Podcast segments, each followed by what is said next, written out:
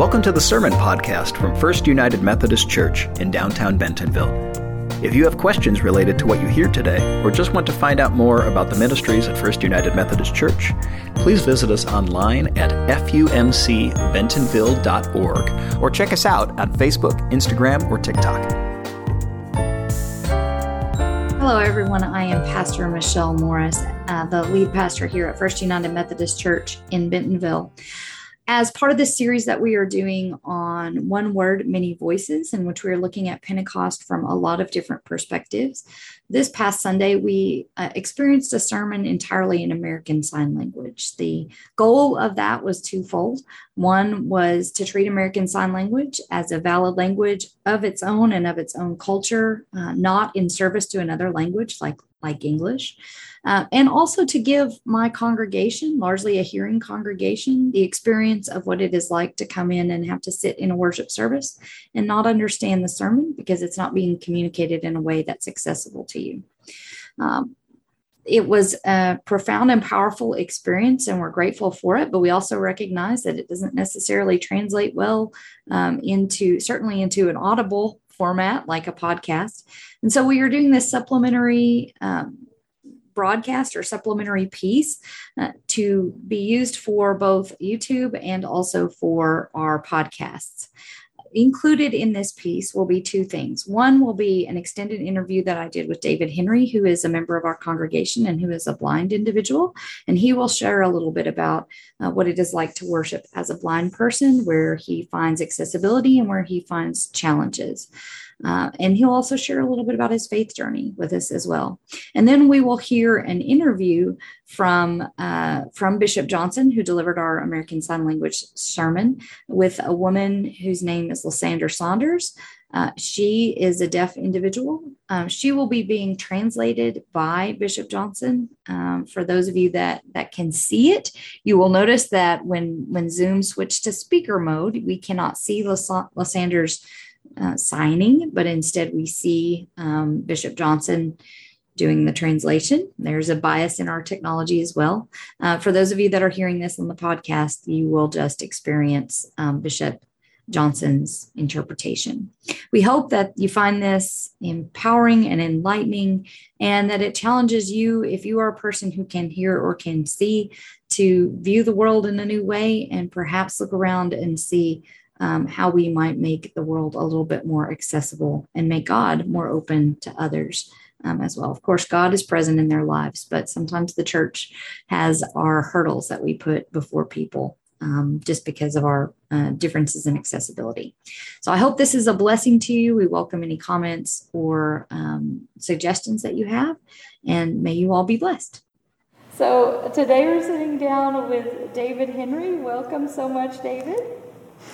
Well, thank you. I'm glad to be here. I just never thought that I'd be on the big screen. and David, if you wouldn't mind sharing with us, um, what are some of the challenges of worshiping um, as a person who is blind? Well, uh, a lot of what I encounter being a totally blind individual is in the areas of uh, being able to read along with the liturgy as we go along uh, during our service. Uh, many of the times, uh, some of them I have memorized just from being a member of this church for so long, but a majority of them I do not know. So that is something that I listen and uh, just absorb the meaning of, but also along the lines of singing with the music. Again, if I know the songs, if they're familiar songs from going all the way back to my childhood, then I'm all right. But uh, a lot of times there are uh, songs that I do not know. So I'm, I'm, you know, pretty much unable to participate at that point. In many places, you may have braille or you may have other things that are printed, but that would be extremely uh, cost or labor intensive to be able to braille everything for every Sunday. As far as the others, most of it is just becoming familiar with the songs or with the liturgy. And publishing or putting out, say, like for individuals who are visually impaired and can't see those that information, then you can put it in a word format and be able to uh, let us kind of learn it at our own pace at home would be a very, very good thing. And so, uh, because, you know, if we practice it, then we learn it. Just like anybody, you know, like with the Apostles' Creed. That's one of the things that, you know, over time, by we, in the 90s and early 2000s, we had the Apostles' Creed every Sunday. And so I learned it that way. But it's uh, one means of doing it, or having it in an audio format. So, same thing. But uh, the other area that is a little trickier is doing communion. In that, uh, when, as a blind individual, uh, in speaking, needing to speak to me as to what you're doing, as when we're breaking of the bread, you know, I pretty much know that uh, to put, cup my hands, so you can place it in there in my hands, but the cup uh, is something that is a little different, whether it's using the way we used to use it with the goblet or now with the single serve. Uh, just hand it to me and tell me that that's what you're doing. And you can whisper that. And so that is some of the challenges that I have in the service itself. Another thing that is can be welcoming is while most people, I've been at the church long enough to know a lot of people's voices, but always introducing yourself, which is not a bad habit to have at any time for all of us, uh, including myself. When greeting somebody and just say who you are, because while I most likely do know you, I may not have the ability to, to discern especially in the group setting in the beginning or at the end of a service when there's many voices going on, that uh, I would be able to discern uh, who you exactly are. Uh, but also things such as uh, if you're trying to guide me, then, you know, present your right elbow. I will go where that elbow goes to. And so those are some of the things that can make life a little easier. What does your faith mean to you? Means everything. Uh, as people who have known me for a long time have known as uh, dealing with uh, my blindness is one of the things that has made me who I am.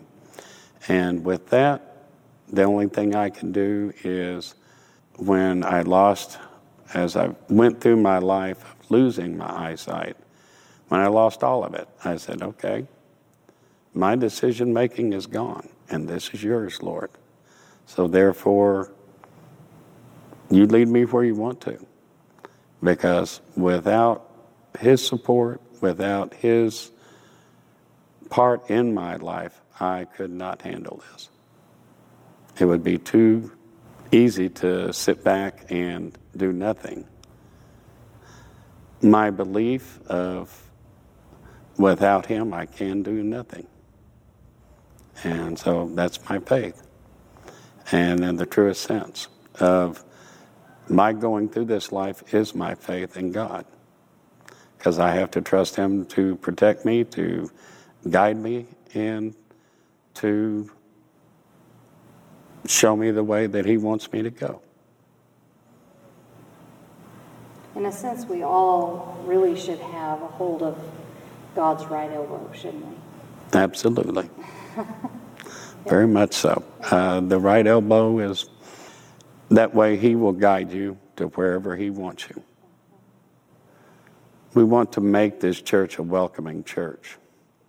The ability to come into a church and be greeted by somebody to have others include you in everything that we do because no matter what your belief systems are, whatever your uh, political views, whatever your uh, feelings are about church or anything, is we want to be a welcoming church so that everyone is included, whether you're disabled or you're not, or uh, whatever. We want to be an inclusive church.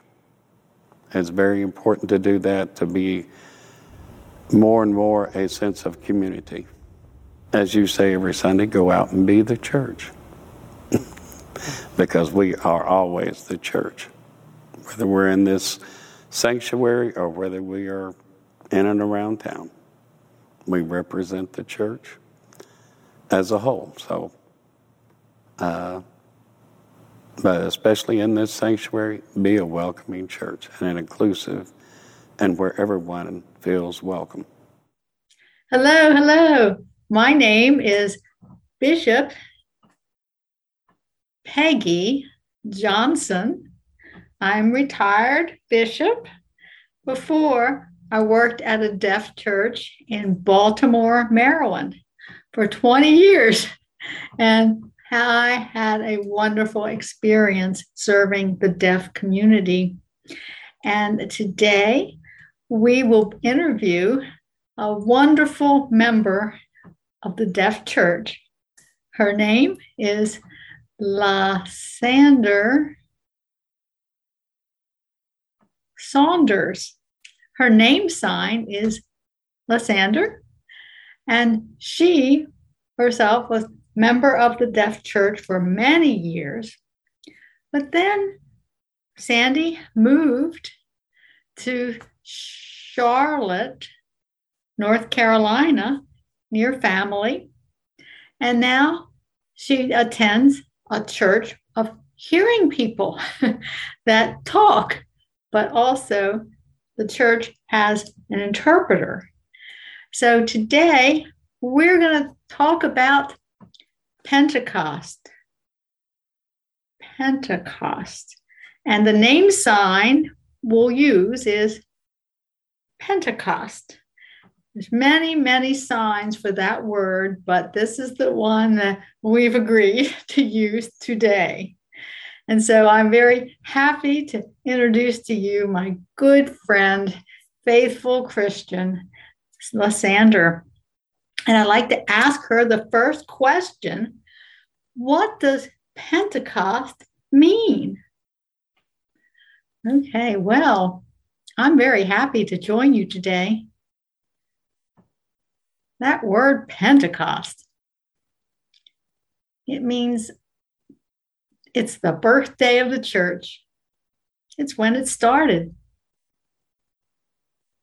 When God's Holy Spirit touched the speaker, the Peter, and all the people as they heard in different languages about the witness of Jesus. And wow, they were given power from God to do that through the Holy Spirit. And it was important that all of us, that we all remember that Pentecost, God started a church that'll be for all people in the world, the whole world. Wonderful. Pentecost really it means all people. Thank God.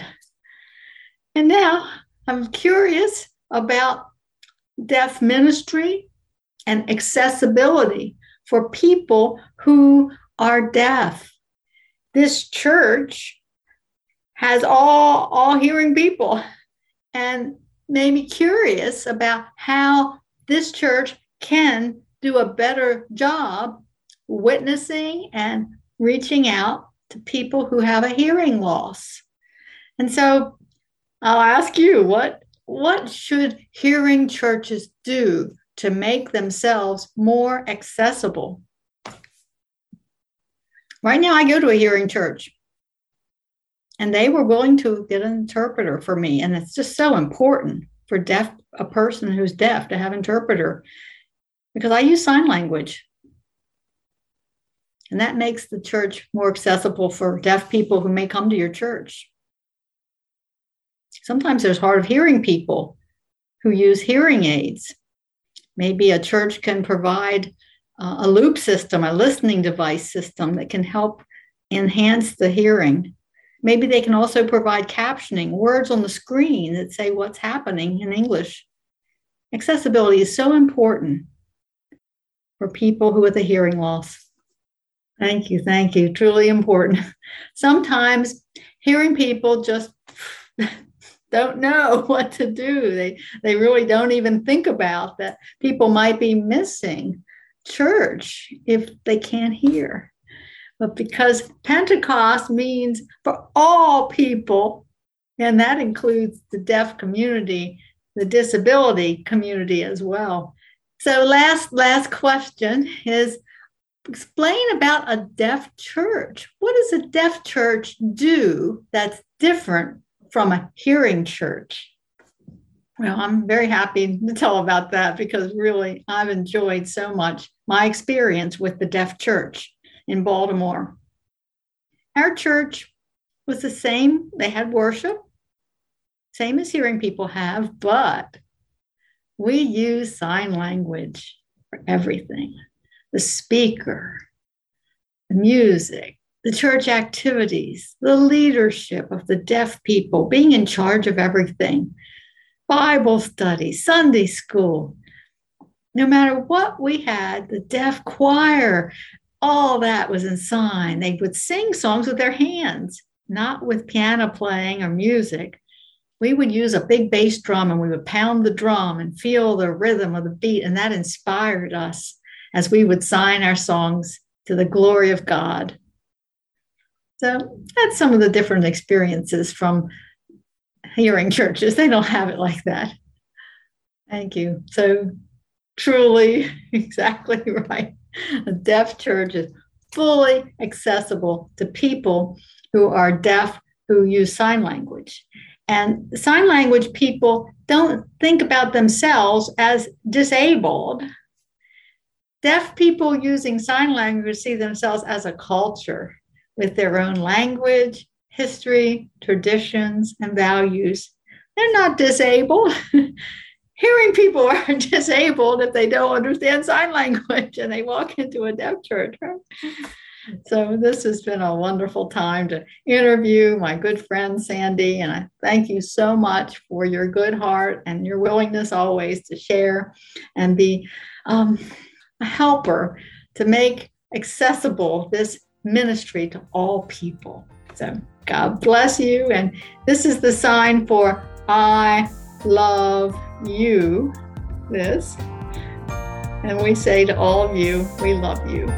God bless. Amen. Amen. Thanks for listening to the Sermon Podcast from First United Methodist Church in downtown Bentonville. If you would like to let us know you were here, follow the link below to connect. To participate in worship through giving, you can give online at fumcbentonville.org or on Venmo at FUMC Bentonville. FUMC Bentonville welcomes all. Because we believe the communion table is God's table, we invite everyone into our church family.